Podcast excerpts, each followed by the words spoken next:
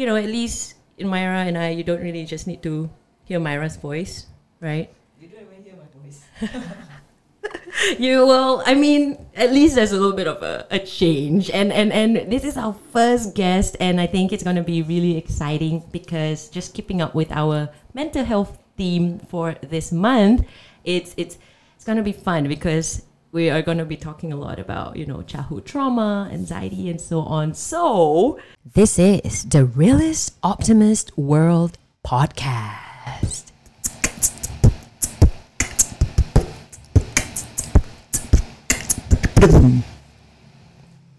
Hey, hey, what's up, everybody, and welcome back to another episode of the Realist Optimist World. I'm actually very excited today because we have a special guest sitting down with us.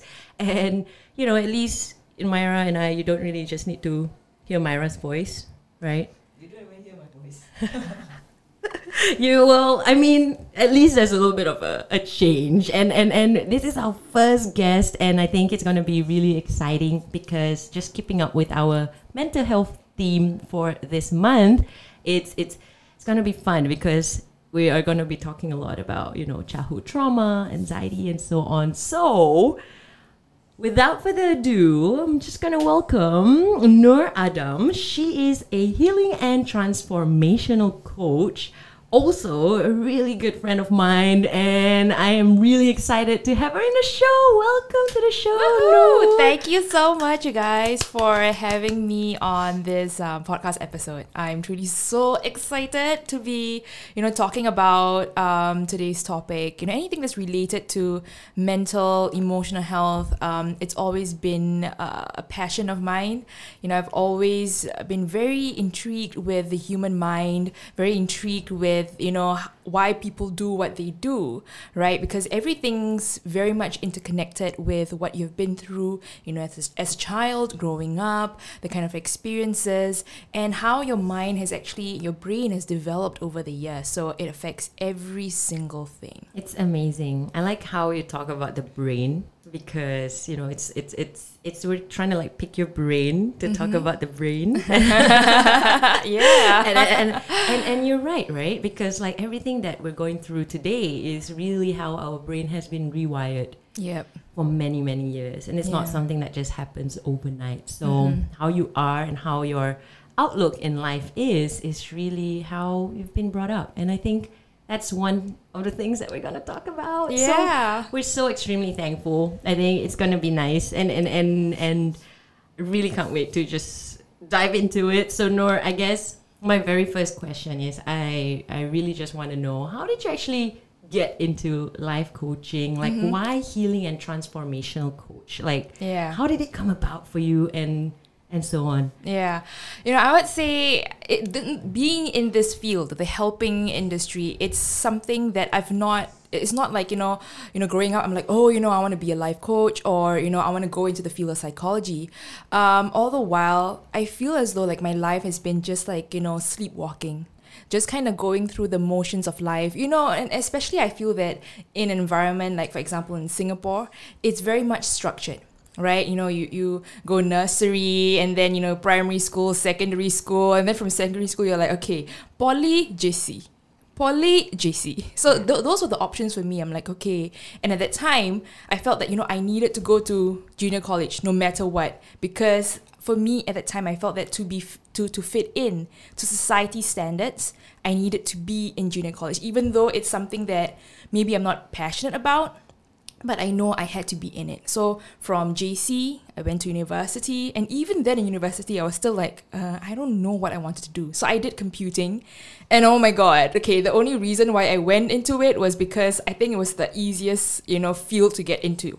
So I got into it, and I had to do four years of it, but I did not like it at all. So if you ask me right now if I want to actually go back time to like repeat school life, I'm like, no way, Jose. I don't want to go back there because it's no fun for me. So yeah, you know, I finished school, and then you know, after graduating, the first thing, what will you do? Get a job. You need to get a job, right? Because your parents invested so much in your education. You're like, oh my god, you know, I must make sure that I get a good paying job. You know, again, when it comes to the job, you're like, you know, the job has to be seen as something that is like, you know, good enough, right? And again, good enough for who? for society. So I felt that all these while, you know, I've been living life, living, you know, my own life, um, up to society standards, right? So, and then, you know, I got my first job. It was a corporate job. I worked there for close to five years.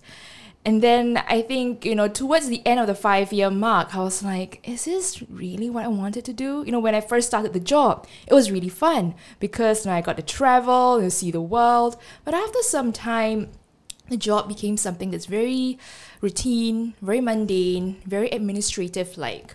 And I knew I knew me. You know, I, I realized that even though I was in that kind of a very structured sort of job, but I would kind of like, you know, take part in the CCAs that allowed me to speak. You know, I'll do um, hosting, you know, like for example, the D&Ds, I'll be like, oh yeah, you know, I'll do the hosting or, you know, me um, representing my own um, division to do go up on stage and do some wacky, funny acts. So I would, I would find, you know, pockets of opportunities to just allow me to express me.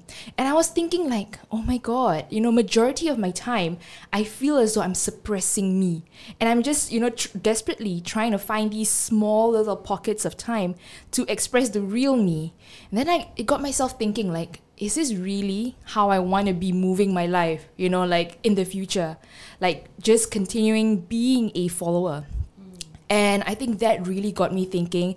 And that was when, you know, I started on this whole, like, you know, self discovery journey of wanting to know what's more to life because it got me thinking like is this really all there is to life just like do do do do do and I wasn't actually really being. And I feel that that actually goes against what we've been created to do, right? Mm-hmm. Like we're human beings, not human doings.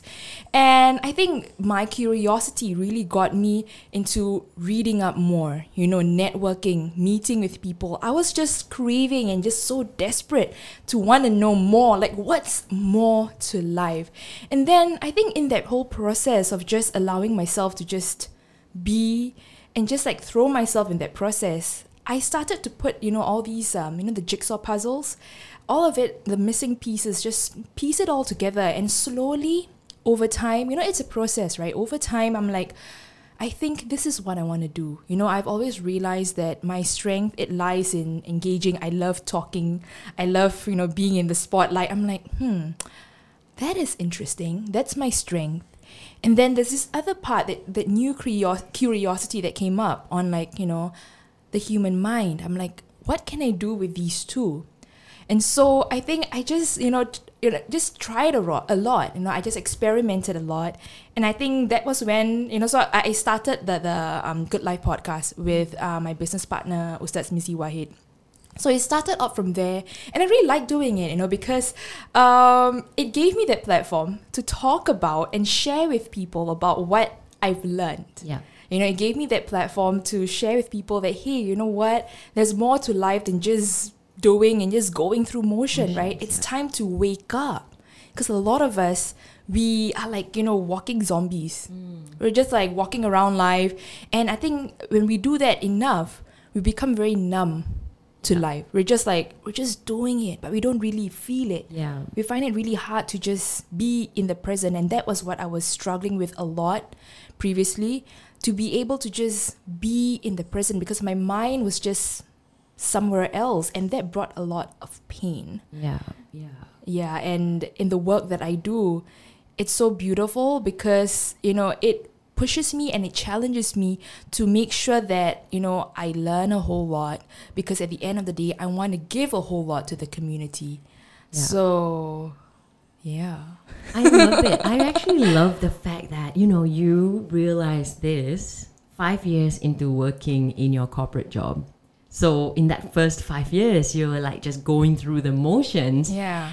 And then you realize like snap, you know, what am I doing? Yeah and then and then you realize that okay i need to make a change how how did that like you know how how did your family and people close to you because we, we, we were talking about society and how, yeah. how like initially you went to jc and then uni and then and then you studied like computing yeah and then you went to work you know yeah. it's all about the society yeah how did your family react in that sense when you decide I'm gonna just do something else. Like I want, I, I want to stop going through the motions, yeah. right? And and and start Yeah. exploring my interest and and work towards that. Yeah. Has was that a difficult time for you?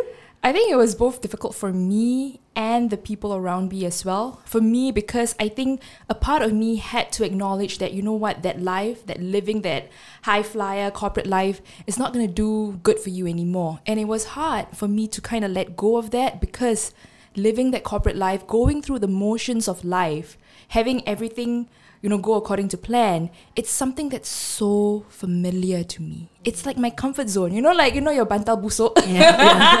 you're like, yeah, it's busuk. It's supposed to be washed. But you're like, I don't want to wash it because if not, the busukness will Yeah, go away. yeah, and it's yeah, not definitely. the same feeling anymore, right? And it's the same thing. You know, I felt that I was holding on to this bantal busuk. I don't want to wash it.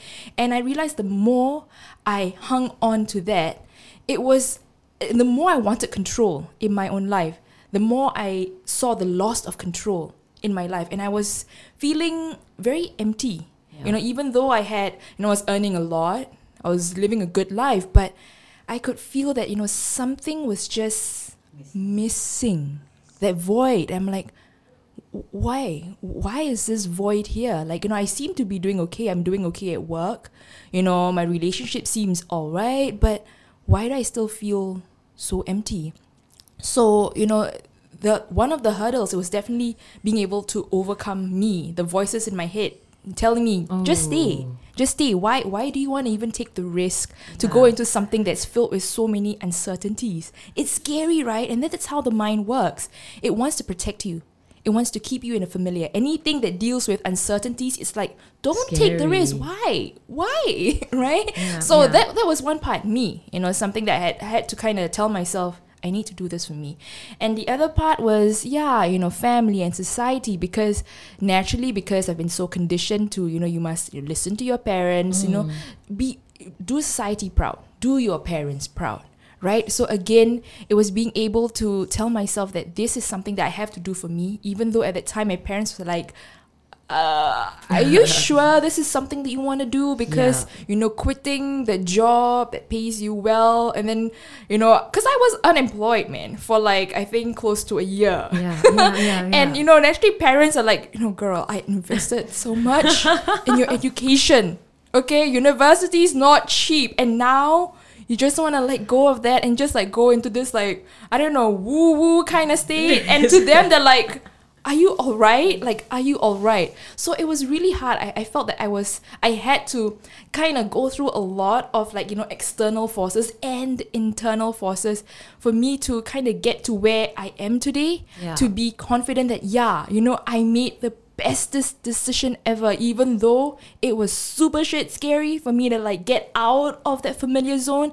But i tell you i i wouldn't change a thing. Like it was the bestest decision ever for me to just take that leap of faith. It requires a huge leap of faith actually. Yeah, yeah. to just like you know tell yourself you know what? I need to do this for me. And god i leave it up to you please guide me in every step of the way please So amazing. I think that is so inspiring. You like you mentioned taking a leap of faith, and and and we we had a conversation about that, isn't it? Because Myra came from a a, a corporate job for like what ten years, and then she finally like took that leap of faith to sort of leave everything behind because it wasn't making her happy and be unemployed. And be unemployed. So girl i feel it wow, that that is that is really that is definitely scary, and you did it for yourself, and I think that's the that's the most beautiful thing. Did you have to like, kind of like alter or change the way you live to sort of focus on on on this new life, like trying Yeah. to rediscover yourself? Like, was it hard in that first year when you were oh unemployed? Oh my god. It was I, I I think no words could describe the hardship. Yeah. The the internal mainly it was internal struggles Yeah. that I was going through. Like it was constantly, is this the right thing? Are you sure this is the right decision for you? So it was a lot of self doubt that I had to like kind of fight off um, and tell it, please give me give me the time, give me the room. So you know what? During that time, I spent a lot of time alone Yeah. um and till today like i love solitude time i've come to love solitude time. You know, I was that girl who would have issues with eating alone or everything. Or you know, must have kawan. Ah, Ah, everything yeah, has yeah, kawan. yeah. If not, I'll feel like uh, I feel So- awkward. But now I'm like, I love alone time. I love it. You know, I, I, I used to be an extrovert. Like you know, I gain a lot of my energy from you know mingling, People. mixing around with people. Yeah. But ever since I embarked on this journey, I have seen that shift from being that extrovert to an introvert. Like, you know, right now, I gain my energy by being alone. Wow. And initially, it was hard for me to kind of again recognize that I have changed because, you know, in my mind, again, I'm like, you know, extrovert is the in thing. If you're an introvert, uh, you're not cool. So again, I was dealing with the inner struggle of like, you know, now being an introvert, is that okay? Is that socially acceptable? Yeah. Yeah. And that's something that you're still sort of Yeah. struggling with. Yeah, I mean, like, you know, I feel that we are all a work in progress and we will be a WIP till our very last breath. And I think if we were to take on that approach of being seen as a WIP till our very last breath, it takes off a whole lot of pressure and expectation that we put onto ourselves that we need to be that perfect being. Mm, I feel yeah. that expectations really kill us a whole lot Yeah. it puts a lot of stress and pressure. It makes us pull away from a present life Yeah. and always very much focus on maybe perhaps in the past or in the future, but any any anywhere but now, Yeah. right? And I feel that one of the biggest tragedy of life is to not be able to be and embrace the present life. Can you imagine every single time, every single moment of your day is always spent thinking about your past mistakes, your mm. past failures, or you know, it's too much into the future, right? The Yeah. um, what if this, what if that? Yeah. You won't be able to really enjoy you here Yeah. right? And I think um, one of the, the the key to to moving forward in life is to be able to embrace where you are right now, Right now. includes your your flaws and everything, while striving to do better. And I think that that is hard to do Yeah. because a lot of times while we're trying to embrace ourselves, we are always comparing ourselves to those standards. We're like we look at ourselves when we look at you know the magazines. Okay, now not so much magazines. Magazines, They're old school. 17, eh? Now, now you know social media Lime, lime. like right we look like you know uh, at, at social media whatever is on that digital platform right we're constantly Consuming. Yeah. yeah comparing ourselves and asking ourselves am i good enough am i good enough am i good enough and that really eats you whole a lot and on the inside Yeah. Wow. I think when you mentioned, you know, we sometimes get too caught up with our past, like our past mistakes.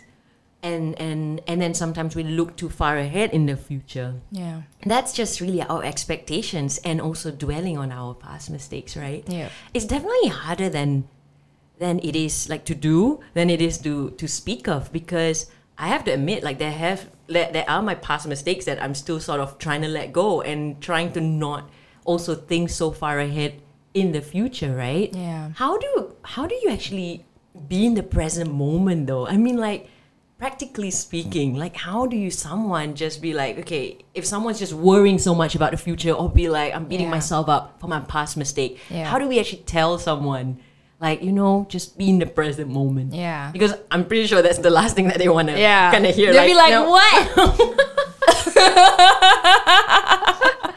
yeah. yeah, so It's, how do it's we- hard to do. Yeah. It's hard to do, and especially when, you know, you can feel that you are carrying a whole lot of uh, emotional baggage. Baggage.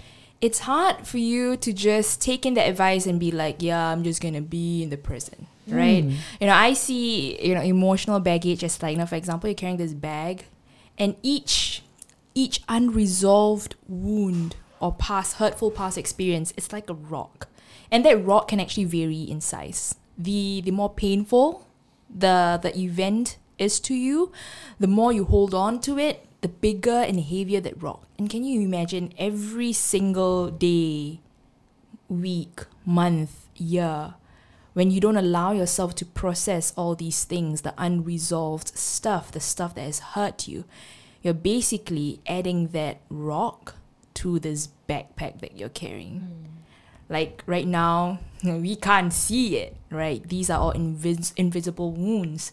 But it not being there, physically, tangibly there, does not mean that it does not exist. It very much exists. And we can feel it. It's just that whether we choose to acknowledge that it's there, we feel it in the form of the discomfort, that pain, that void that we feel, right? So the thing with our bodies and our minds, it's very smart, right? It's always trying to communicate with us. Yeah. But a lot of times we don't want to listen to it. We don't want to acknowledge that it's there. You know, we feel pain, but we say, you know, we quickly distract ourselves. Yeah. We escape, yeah. right? So by escaping, what we are telling to pain is that you don't matter. You're not significant enough for me to put some time or space or energy aside for me to talk to you. And when we go on in life having that approach of escaping, numbing, pain, it doesn't magically go away, Yeah. right? Once it's there, it will continue to grow, fester, you know, just like the virus, it can metamorph. yeah. Yeah. it, it sure. changes, right? It mutates. And that's the thing with pain, right? Once you have it, it doesn't just magically go away. It can change into another form, and oftentimes it changes to something that is really scary. And that's why you see a lot of times, you know, when people go into emotional, mental breakdowns, feeling super overwhelmed, exhausted to the point that they can't even get out of bed. That's when that pain has you know intensified and developed to a point that it has super overwhelmed the body to the point that it has shut down the body's capacity to function normally hmm. right? And the thing is that you know the pain it doesn't just go from 0 to 100 in just over a day or overnight. Yeah. it actually kind of you know amplifies intensifies over time right but the time when when it actually first happened we often tell it you don't matter or we tell ourselves ah, yeah, you know nothing lah, nothing right you'll go away you know just sleep it off um, Yeah, you know go shopping sleep it off whatever right again escaping Yeah. hoping. So in, again, we're in denial. We tend to do a lot of discounting. And discounting basically, we are telling ourselves that maybe the, the pain or the challenge is not there. So that's one form of discounting. Another form of discounting that we do is we acknowledge that okay, the issue is there, but we tell ourselves, ah yeah, not not big ah. You know, it's it, it, okay. For example, ah, if someone is facing chest pains, right? So the first level of discounting, if the person goes into not acknowledging that there's a problem there, the person will go something like this. Okay, chest pain, uh, nothing ah. No Yeah, chest pain, no bit. chest pain. Got chest pain, but no chest, chest pain. pain, Okay, yeah, Ah, no chest. Yeah, right. So that's the that's the first level of discounting. The second level of discounting is where they deny the significance of the issue. So Mm. going back again to the chest pain analogy. So got chest pain, right? It's like, ah but yeah, small issue, small issue. So got issue, but small Small issue, issue, yeah. right? So that's ano- another level of discounting, and it's also it has its repercussions because can you imagine if the chest pain, there's a pain for a reason. Pain doesn't just come there like, hey, hi, Mm. Yeah, no yeah. purpose. Pain has a purpose, Yeah. right? Pain is trying to tell you, hey, something on the inside is not exactly okay. So maybe you wanna, you know, take a look at it, right? So if you go into the, ah, yeah, you know, not not not pain, ah, not really that pain, then if you actually go for a checkup, you realize that oh my god, that chest pain is maybe something has some underlying issues like you know some heart issue, the heart's not functioning well or something like that. So it has its negative implications if you keep telling yourself that no issue when there is an issue Yeah. yeah. right? And another type of discounting that we also tend to go into is we discount our abilities to do something. So again, going back to the chest pain example, so got chest pain, right? Yeah. You tell yourself, "Ah yeah, I cannot do anything. Not nothing nothing can help me. I cannot. I cannot help myself." So you discount your ability to help you through it. And if you were to apply it in the kind of challenges that you go through, challenges that involve a lot of like, you know, pain and stress, you know, if you are aware of the level of discounting you go into, it helps to kind of reduce that gap between the fantasy that you're living in your mind and the actual reality that you're living in right now. Mm. And a lot of times, if you are able to do the inner work to bridge that gap, to reduce that gap between the fantasy and the actual reality, you are able to be in a place where you're able to be more in the present. Because a lot of times, why we aren't in the present is because the fantasy and the actual reality, the gap between them is super huge, Yeah. right? So you can you imagine like right now you're living here. This is your The level, your fantasy, yeah. fantasy. But this is where your reality is at. If you're moving further and further away from there, Yeah. can you imagine like you're not really living here? You're not acknowledging the actual reality that you're living in right now. Wow. Wow. Does that make That makes sense, isn't it? like, you know, we should Oh, why what is that? you should Okay, okay. And I mean like like really, I mean we should really stop living in our fantasy and and Yeah. really focus on what reality is right Yeah. now. And and I'm actually curious, right? Nur I think some people can actually control this a lot better than others. Do you believe in that? Like, or, or does everyone suffer in the same kind of level? Say, for example, uh, uh, uh, the heart, the heart thing, like you know, the the the chest pain Yeah. analogy, right? Yeah. Some people would be able to sort of, you know, okay, I have chest pain. I'm gonna go to the doctor right now. Yeah. But some people might be like, oh, chest pain a bit only. You know, it doesn't matter. Yeah. I think we just need to apply that to you know our emotional pain and stress. Yes. or or even having someone who who has anxiety and someone who doesn't. Mm-hmm. and and between Myra and I I think we- we're very open about this. Like one of the episodes that we covered in in just last week was Myra has social anxiety and and she's very open about it and we've been talking a lot about it. Whereas for me I don't feel like there is any problems for me to talk to someone someone new or you know in a group like Yeah. just like you I like to I like to talk I like to present Yeah. and so on why is that so like how why does someone you know be like be that way like why do someone have better coping mechanism and someone that doesn't like you know Mm-hmm. Yeah. some, yeah that, that's really the question Yeah, good question, right? Because the interesting thing is that each and every one of us, we even though we may come from the same family, brother, sister, Yeah, or yeah, you know even your siblings, sister, right? but the thing is that so you know same family upbringing, but the thing is that each of us we have our own unique mind. Our own unique CPU in terms of how we process things. So, depending on the kind of experiences that we go through. So, even if you go through the same experience, but because you have a different CPU, different thinking box that goes inside here, the way you actually kind of extract the information, process the information, and um, you know what comes out of it is your perspective, right? How you make sense of the information that will differ from individual to individual, even though you're going through the same pain, same experience, same joy. And I think that is what brings about the different types of coping mechanisms that you have in place for you right?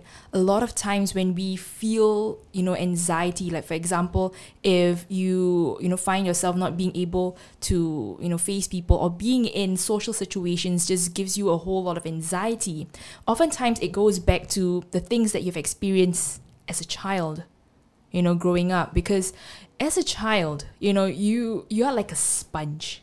You mm. absorb your ex- things around you right? Both verbal non-verbal cues. So you are constantly absorbing information you're constantly making sense of information and and that you know forms your belief system. Mm. It's like your operating system which affects how you think how you feel and how you behave. Right? And a lot of times we bring that into our adulthood years. And we don't really maybe realize it or are, are re- very conscious of it as a kid. But as we become adults you know as we take on more obligations more roles you know more complicated relationships Yeah. that come into play we realize that hmm you know some of these relationships or some of these behavioral patterns that i'm going to aren't really serving me it's actually causing me more pain. It's actually putting me in a position where you know i'm seeing a lot of mental blocks or just preventing me from really moving ahead. And that is where you know maybe as, as a kid you you won't really have the tools of the or the capability to reach out for professional help or something like that. You know but right now as adults you know we are in a, in a position to take charge of our mm. you know emotional mental health. Yes we may not come from an ideal um, you know family upbringing. You know a lot of times people go through dysfunctional family upbringing um, emotional neglect that happens you know parents that are maybe constantly working all the time.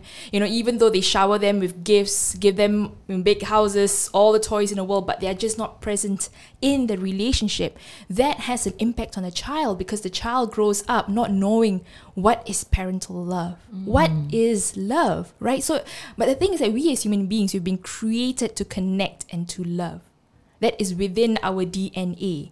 And when we haven't really been exposed to that or taught what is true unconditional love, we grow up compensating it by trying to find what is love through artificial, superficial relationships or through things, materialistic, materialistic things, hoping that it will be true unconditional love Right. right? So we go into that same cycle, Cycle. of just seeking outwards Yeah. instead of living life from inside out.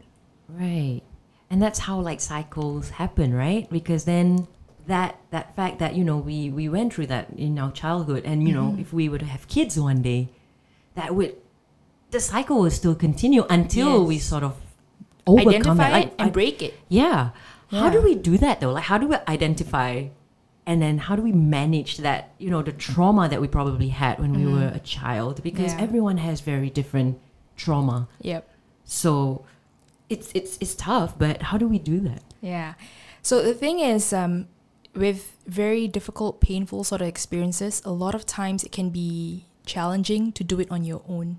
Hmm. Right? Because especially when you're going through something that is really very intense emotionally, you find yourself being caught in that emotional stress, that bubble, right? And when you're in that battle zone, it's hard for you to see anything beyond that pain or beyond that battle zone ground Yeah. thingy, right? All you see would just be pain.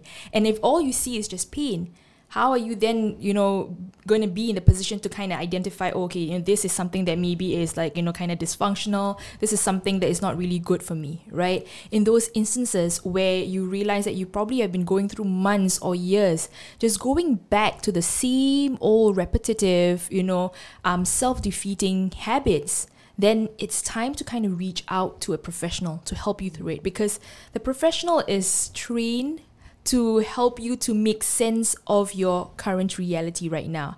And I like to use this analogy of Google Maps, right? You know, mm. how Google Maps works is that you need to have two information for it to work the current location and your end destination. You cannot be like, oh, you know, I want to be there, right? You know your destination, but but you when you put in a Google Maps, like, ah, I don't know. So right now, if you're at Bugis, but you tell Google Maps, oh, I'm at Ang Mo Kio, can you can do that?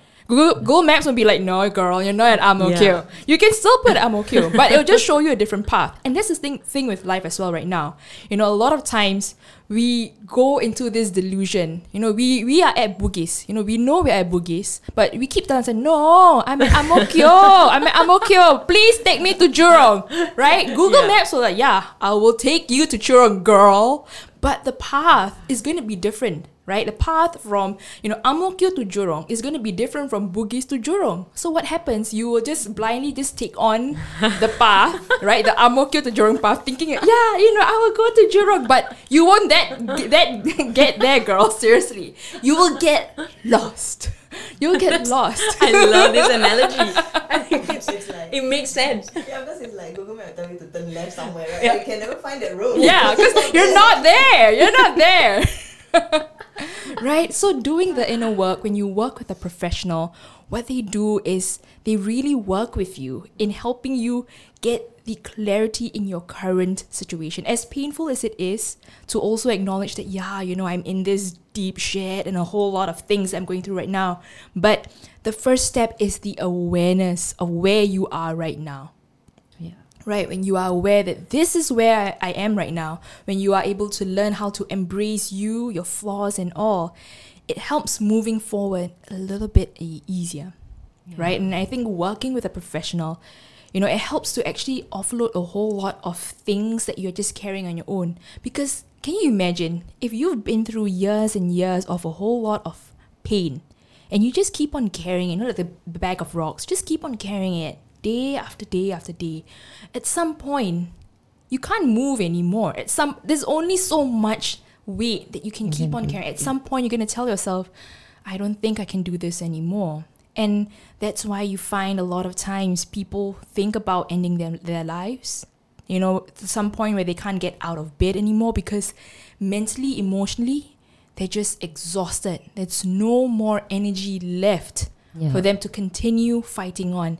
And that's not what we want to be at right now, right? We don't want to be at a, a, a phase where we don't have any more energy left to continue Yeah. fighting and pushing on Yeah, yeah. right so allow yourself to you know and that's where we have you know these avenues platforms for you to talk to to reach out to people you know tap on those resources right i think it's it's great that you know right now we are in a phase where we're talking more about you know mental emotional health im- the importance of that and i think that actually reduces the you know stigma mm. that's around you know people who's going through you know issues mentally and emotionally Yeah.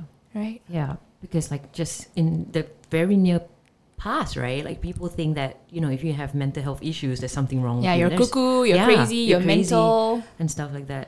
I think it's it's a good point that you brought up that you know we don't want to be in a position where we can't do anything anymore, where we where we think of ending our lives Yeah. and things like that, right? Like that is a scary space, but it, Yeah. that does happen, doesn't it? Yeah. How like would that be? I guess too late. Like would that s- really need more professional medical help and things? Like Yeah. how do like how do we actually see that and and how do we help people like that? Yeah, so you know there are um, tools and assessments in place um, that professional um, mental health practitioners they would have. It's like a matrix to Mm, kind of mm, see mm. whether are you under the high risk of someone who actually commits suicide or on the lower risk. But regardless whether you're in a high or low, as long as you are actually kind of on that spectrum, you know, you definitely need you know you know attention. Yeah. Like someone needs to attend to you so that you won't actually fall off. You know, like the, waterfall thingy. Sometimes you you stand there, you're like, oh, okay.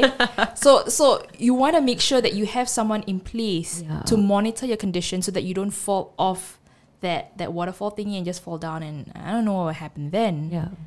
right? So I always believe in seeking treatment early on. Don't wait till things get super crazy. Don't wait till it gets batshit crazy for you to actually do something about your own life, Yeah.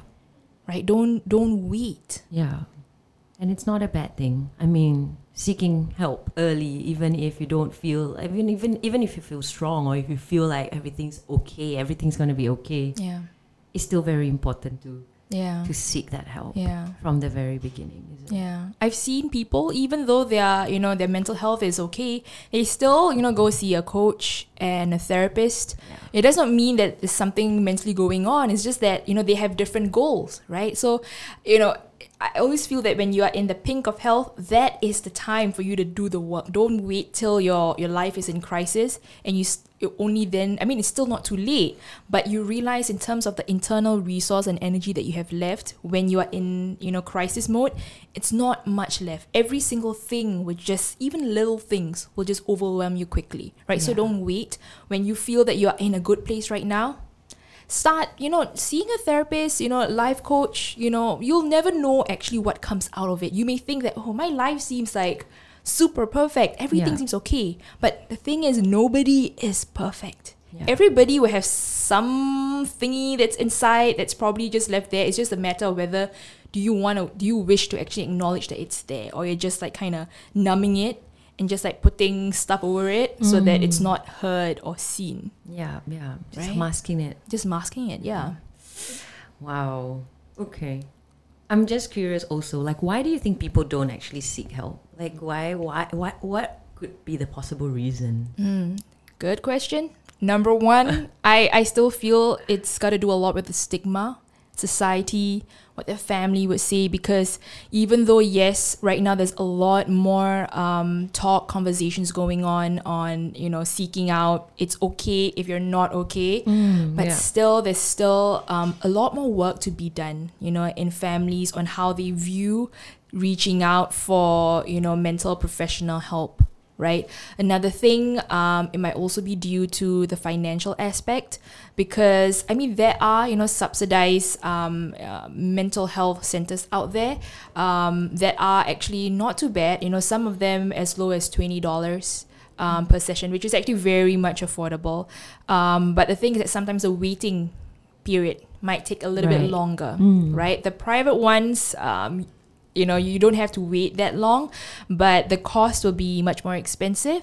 So usually it ranges between 100 to probably 250, 300, depending. You know, are you seeing a counselor, psychotherapist, or a psychiatrist? Mm. right? So another thing, cost is another factor. Um, and I can think of the third factor that also comes into play, which is the fear that they have within, right? Because it is scary to kind of open up what you're going through with someone, and especially if it's a A stranger. stranger. Yeah, like, and then especially if you've been through, you know, experiences where you've been disappointed, betrayed a whole lot. In your mind, you're like, can someone really help me? You know, or you've been through experiences where you've been told that you're a failure, you're a nobody, you know, no point living life. You know, in your mind, you might be thinking, like, am I too late to be helped? Right? You might be thinking that, you know, if I were to talk to someone, I might open up that Pandora box. And it's scary to go there. It's scary to go into that that that darkness sort of zone. You know, talking about the things that you went through and especially if you're dealing with a whole lot of shame. Mm. Shame, it really kills you in the inside. It makes you, you know, the, the difference between guilt and shame is that guilt makes you look at the behavior as bad, right? So you separate yourself from that action. But shame is you are saying, I am the bad one, mm. right? So it looks at you, seeing you as fundamentally something wrong. Mm-hmm. And that hurts the core of any human being Yeah. right? But the thing is that, you know, if you're going through feelings of shame, you're carrying feelings of shame, the only way to be able to release it out of your system is to talk about it because shame does not live in a place where you're able to talk about what has shamed you. Hmm. Wow. yeah. I feel like I'm in a session. Yeah, yeah. So I'm just like reflecting. reflecting. Processing. Processing. wow. Okay. Okay. I think. I think. I mean, the first reason why you know people wouldn't go, you know, the whole stigma. It's Yeah. really okay not to be okay. I think we're really. I'm. I'm really thankful that we're living in this age where people are talking more about it. Yep. I think having conversations about it is Yeah. so important. It's it's it's great. Five years ago, it's not the same sort of landscape. Yeah. I mean, we have parents and and older our older generation who still do not understand the value of mental health. Yeah. They always value physical health a lot more. Yeah. But even as a physical health practitioner, I I I highly recommend that mental health first before the physical health because if we put our mental health first, we are able to function and perform better physically Yeah. and, and, and in, in every way and in, in all our responsibilities in life. So mental health really essentially they, it comes first Yeah. more than anything. Yeah. It's super important. It It, controls everything Yeah. that you do. it is. And I think a lot of times we don't really take too much notice about it. It's because we can't see it. Mm, yeah, it Right? be Physical seen. health, like, oh, Like okay, chest we look pain, right? good, you know, abs and oh, toned arms and stuff like that. But we can't see what's inside here. But the, the power of being a human being is that you can feel, Yeah. right? So it's all about allowing yourself to feel what you need to feel and connecting with the inside. Yeah. And that is a superpower Yeah. that it's yours when you're able to allow yourself to go to that space of being connected with what you feel, Yeah. what you go through in life, right? I, I think one one of the the most torturous things is to be a walking zombie, Mm, yeah. to be numb to anything. pain. Can you, yeah, can you imagine walking through life, waking up first thing in the morning, but you just don't feel anything. You're just like, you know, staring blankly up in the the, the ceiling. You just don't feel anything. Yeah. And that is very torturous to be in because you feel as though you're stuck in this body Yeah. and you can't do anything about it. Right? It's that Yeah. feeling of you can't do anything about it. Helplessness, hopelessness. No. It's scary. But you can. You can do Yeah. something about it. You can do something about it because there are treatments, there are professionals out there who can help you through it, right? Yeah. I think the most important question to ask yourself is, you know, will I give myself this permission to reach out? Will I give myself this permission to get the help I need for myself? Yeah. That's usually the first step. Yeah. And it's in, in every kind of first step, that's usually the hardest too. Yeah. Yeah. No, that's that's very insightful. Very insightful. I guess the second reason, I mean, if if someone can't afford therapy, there must be resources Yeah. out there as well. There Yeah. should be something that is available online as well. Yes. A whole lot. A whole lot. Okay. Right? Like, you know, when I first started out, I mean, I did have, um, I was seeing my therapist on the side, but I think it's also important to have um, this habit of being independent, right? Because you don't want to always be dependent on your therapist, right? Because you're not going to see your therapist every single day Yeah.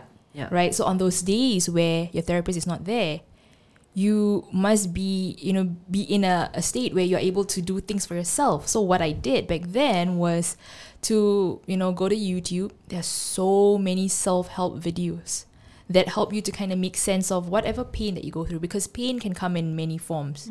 You know, it could be the pain from a divorce, pain from losing someone um, tragically, um, pain from uh, being unemployed, Yeah. Pain from that breakup, whatever it is, right? Diff- people go through different types of pain of varying degrees. Yeah. And if right now, you know, if you are in a phase where you tell yourself, you know, I can't really afford going for therapy or, you know, hiring a life coach, what I would recommend is go online, YouTube, just type something out, right? If, for example, you're trying to move through the heartbreak of a relationship, then type that out. Yeah. There's so many like videos. I mean, it's it's not it's not a substitute. This is something that I need to um you know Of bring course. yeah, you know, it you know, self-help videos, it's not a substitute for like therapy because therapy it really goes into like, you know, deep inner healing Like work. specific, right? Yeah, and there's someone there to guide you. A lot of times when we have all these, you know, resources out there, it can sometimes lead to information overload Yeah. and not too sure whether you're reading the right resources as well. But as a start, as a start to help you to keep going, Yeah. go read something online. Yeah. At least it gives you that direction or maybe, you know, ignite a bit of that hope that you need in your life that you know what? This thing that I'm going through right now, I'm not the only one that's going through. You see, Yeah. there are papers that's written on it. You see, people are talking about this. That means that I You're am not not, the only Yeah. one that's going through it. Right? And I think just the fact that you know that you're not the only one going through it, again, it offloads a whole lot of the stress that you're feeling because a lot of times you feel that I am the only one who's going through all the chaos and shit show in the world Like right now. nobody Right? Nobody, me. nobody understands me. I am the only one shouldering this. The world is against me. Yeah. Right. So the more you allow yourself to be, you know, you know, linking up with like like-minded people, people who are going through similar journeys, right? Talk to people. You know, read up online, watch videos, listen to podcasts. These are all uh, you know many different avenues for you to get the help you need, right? So the thing is, it's it's limitless. The amount of information out there to help you is limitless, right? Yeah. So really the question it goes back to you. Are you willing to take that chance? Are you willing to put in the work? Or Yeah. are you going to be filling your life up with excuses? Yeah. Wow. How do we support someone, like a loved one? Say, for example, a loved one is going through a hard time. Mm-hmm.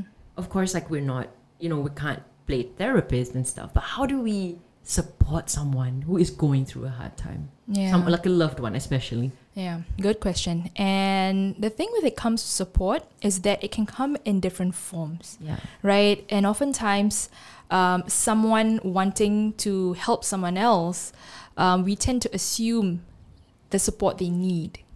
Sometimes all they need is for you to just sit down, just don't say anything, but just to sit down beside them. You know, you just sitting beside them, it it signals to them that hey, you know, this person is there Yeah. right? They don't need you to like, you know, ask them how are you or things like that. They just need someone there. Sometimes the type of support that they need is they want, you know, you to be able to kind of have a conversation with them so they can kind of like, you know, vent out how they're feeling, the frustrations, right? So I think the most important thing from a caregiver or a supporter point of view is to not assume the support that they mm. need, to ask yeah. how can I, you know, render my support? How can I support you better? What do you need from Yeah. me? And then you take it from there. So don't, don't just assume and be like, oh, okay, you know, you want me to fix your problem. Okay, I give you, I give you a solution. Okay, you do this, you, you get out of this fast, fast. Okay, we tend to do that. We're like, oh my god, we're like so good at being fixers Yeah. rescuers that it does a whole lot of damage actually because can you imagine if that someone just wants you to just sit there and just don't say anything but in your mind you're like okay i need to give you advice right but th- if the person is not ready to receive the advice if the person is still trying to like you know trying to Make sense of co- yeah it. make sense of the shock or the pain it would be so overwhelming. It actually dismisses and discounts the pain that the person is going through. It makes the person feel that, oh my god, I need to quickly get over this. I need to quickly be okay. And it, and and you know what? I think the society, I think it, it glamorizes the hey quickly, quickly, everything quickly. You know, hustle, hustle, hustle life, That is so true. right? Yeah. So it, we find it hard to slow down. We find it hard to be still because the moment that we are still, those thoughts, those scary thoughts, they come by. And we have been so, if we have been so used to dealing with stillness, um, with uh, uh, distractions, busyness, right? So being alone would then be something that's very scary, right? We push away what's scary, push away the pain, and that doesn't take away pain. yeah. It creates more pain. Wow. Very insightful. I feel like crying. Please don't cry. Are you okay? Okay. Okay. okay. Wow. Okay. All right, Nur. I think I have a more specific question for you Yeah. because you know, as a life coach, how do you actually compartmentalize? You know, your your your clients' issues and mm-hmm. your own issues, and how do you actually prevent Yeah. burnout for yourself? Because it can get tiring, like listening Yeah. to people and stuff. Right? What Yeah. does that actually look like for you? Like, what does self care look like for for you? Yeah. Another very good question. Um, and especially if you're in a field where you have to take in a lot emotionally, mentally, self care is key. And again, uh, self care for different people will look very much differently. Um, for myself, one of the things is definitely a lot of solitude time a lot of uh, me time and i think being able to tell myself that i need me time uninterrupted me time. Initially it was hard because uh, you know i'm a people pleaser sort of person. And someone who has people pleasing behavior the nature of them would be like you know other people's needs are more important. So if i need to spend time by myself i'm like I feel guilty. I'm like, uh, but you know, I, I think I need to spend time with them instead, or I need to do this and that. So it's always like putting other people's needs above my own needs. And so this whole journey, I had to learn how to tell myself that, you know what, your needs are important. If you don't take care of you, nobody's going to be doing the work for you. Right? So one of the things is telling myself and giving myself the permission that it's okay to be with me. It's okay sometimes to set some boundaries. It's okay to sometimes, you know, um, cancel some meetings or something like that. If it means that I'm putting myself first, it means that, you know, I'm taking care of my mental health. Right? It's it's okay to say no to things that I'm not okay with right now. So it it took a lot because oftentimes saying no to things it accompanies it with like guilt. I'm like, oh Oh my god, is the person okay? you know, did I do something wrong? Did I hurt the person's feelings? But yeah, it's it's a work in progress, right? You need to always kind of refocus yourself and remind yourself of what is your intent, your purpose of doing this. It goes back to taking care of you first, putting you first. Yeah. Another thing is going for regular therapy sessions. So I have my mm. own personal therapist that I go to and it helps me to make sure that you know in my personal life the emotions that I'm going through it's okay, Yeah. right? I get to process all these things, and I think it's really important, especially if you know you're, you're a therapist, a life coach, because it prevents the issue of c- counter transference, mm. which is a case where you tend to project your issues onto the client. So let's mm. say if you know you as a life coach, you've been through heartbreaks in the past. Right and against men, you're in your head like, oh my god, I hate all men. You Yeah, know, yeah. they disgust me, they hurt me. You know, they're scums of the earth. You know, that kind of mindset, right? So if you go if you go into your role as a life coach with your clients, and then Scully, you know, you got one client, you know, my husband cheated on me. Then Scully, you know, that that so that's an unresolved wound, right? Then you go into you go leave him, ah, he cheated, right? So it gets projected, so you're not able to take on that objective role Yeah. to help to really facilitate and hold your client because you're making the session about you, You. right? So, you know, I feel that for me, also from the ethical aspect, it is important for me to make sure that, you know, whatever issues that I'm going through, whatever emotions that I'm feeling on the inside does not get projected and transferred to the sessions with my client as well. And that means for me, you know, going through my own therapy sessions. And I love therapy sessions. Oh my god. I always look even though it. there are times where I'm like, oh my god, this is really heavy. But each time I feel good coming out of it because I get to kind of process whatever thing that I'm going through. And again, it helps to release whatever tension I'm carrying on the inside. As far as possible, I don't want to be carrying a whole lot of bag of, you know, rocks, right? I want to be carrying as little as possible so that I can be moving, I can be like, you know, fast and, you know, swift. Yeah. Yeah. Smooth operator. Smooth Operator. yeah. Wow. Okay.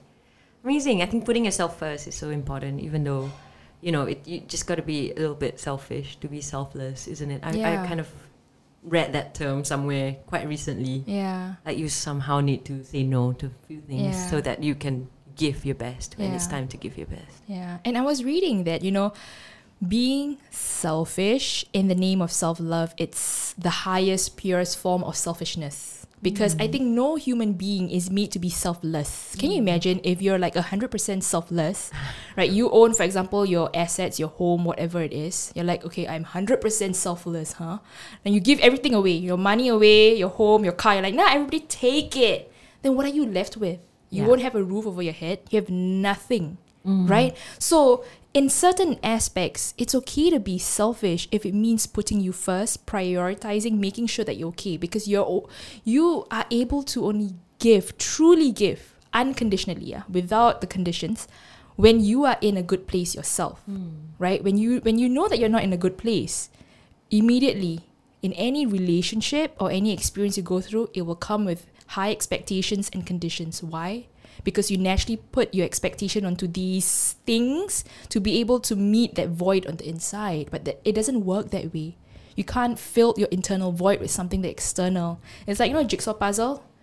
It doesn't match, right? Because Yeah. they all need to have the perfect configuration. Yeah. But if it doesn't, and you still tell yourself, eh, eh, join, quick, join. Yeah, yeah. You Can't just get a force little it more lah. frustrated. Yeah, you can't force it. Yeah. Right? Amazing. Do you have anything to ask Myra? I think she's processing. I know.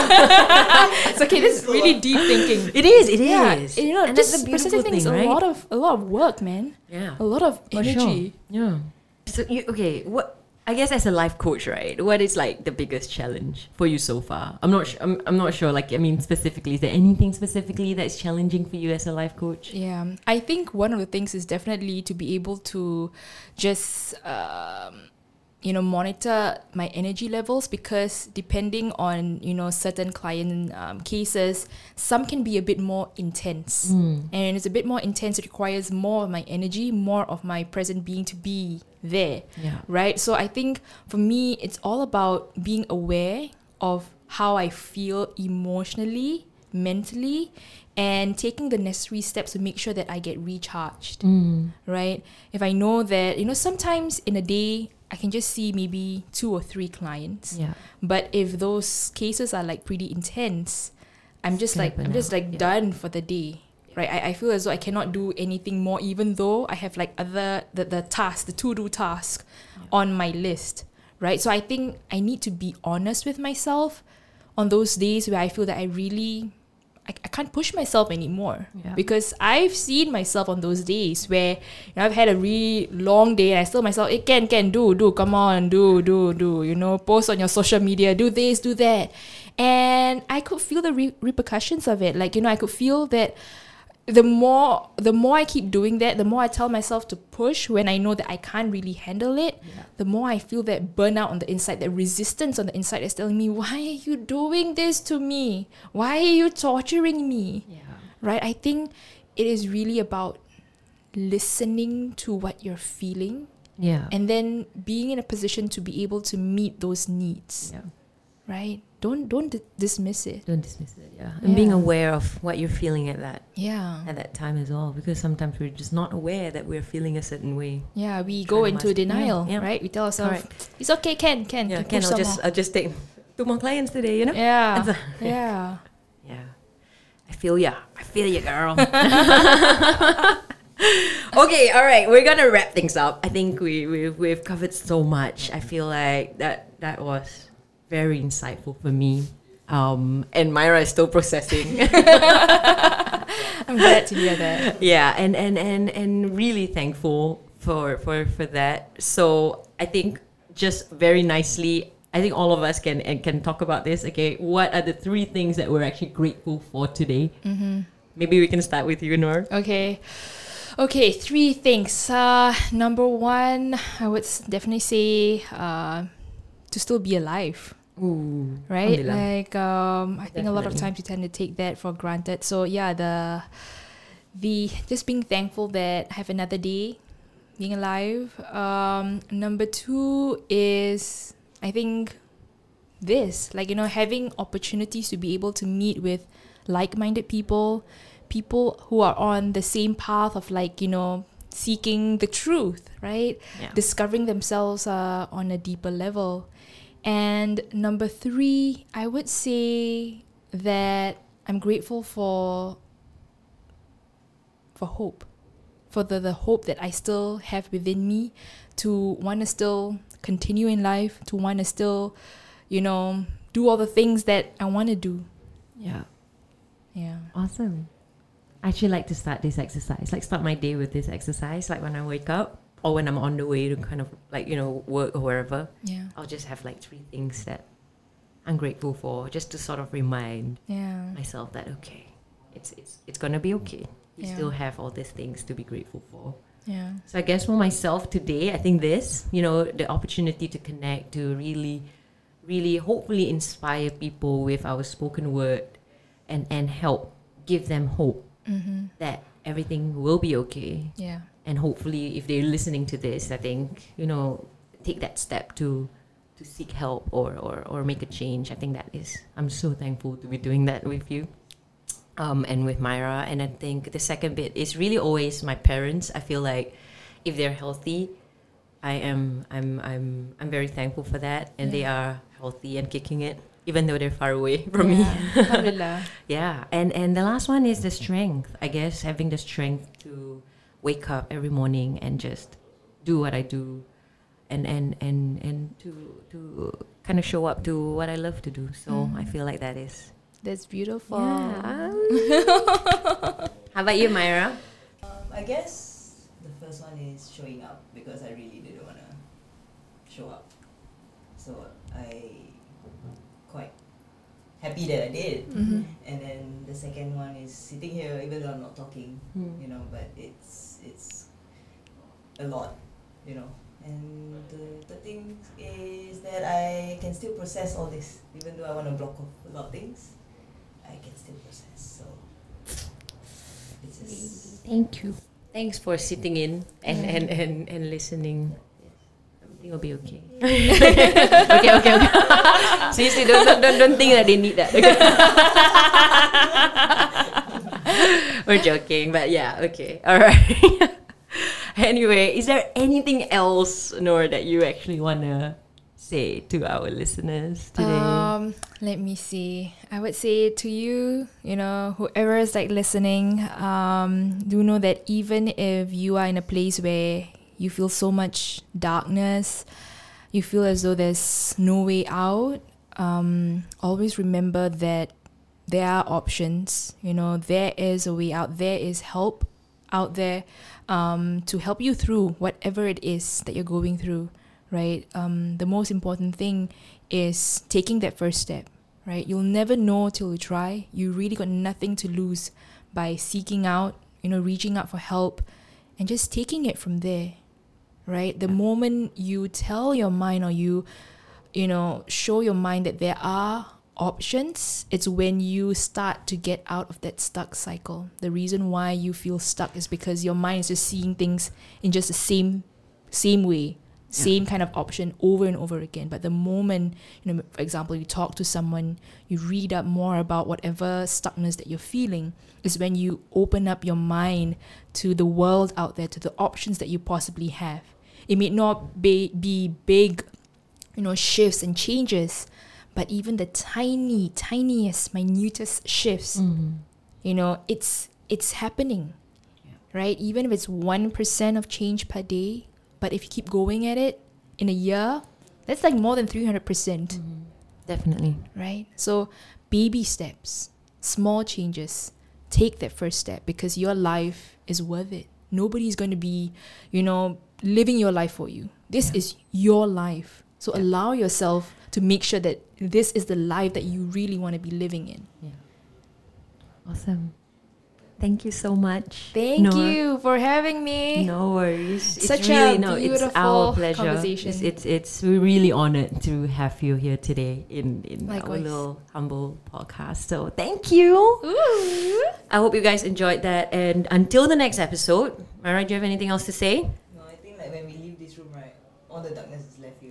Oh, that's good. Don't come back. All right, guys. Um, until the next episode, thank you. Please stay safe and take care of yourself. Thanks, Nur. Thank you so much. Bye, guys. Lots of love. Mwah! See ya.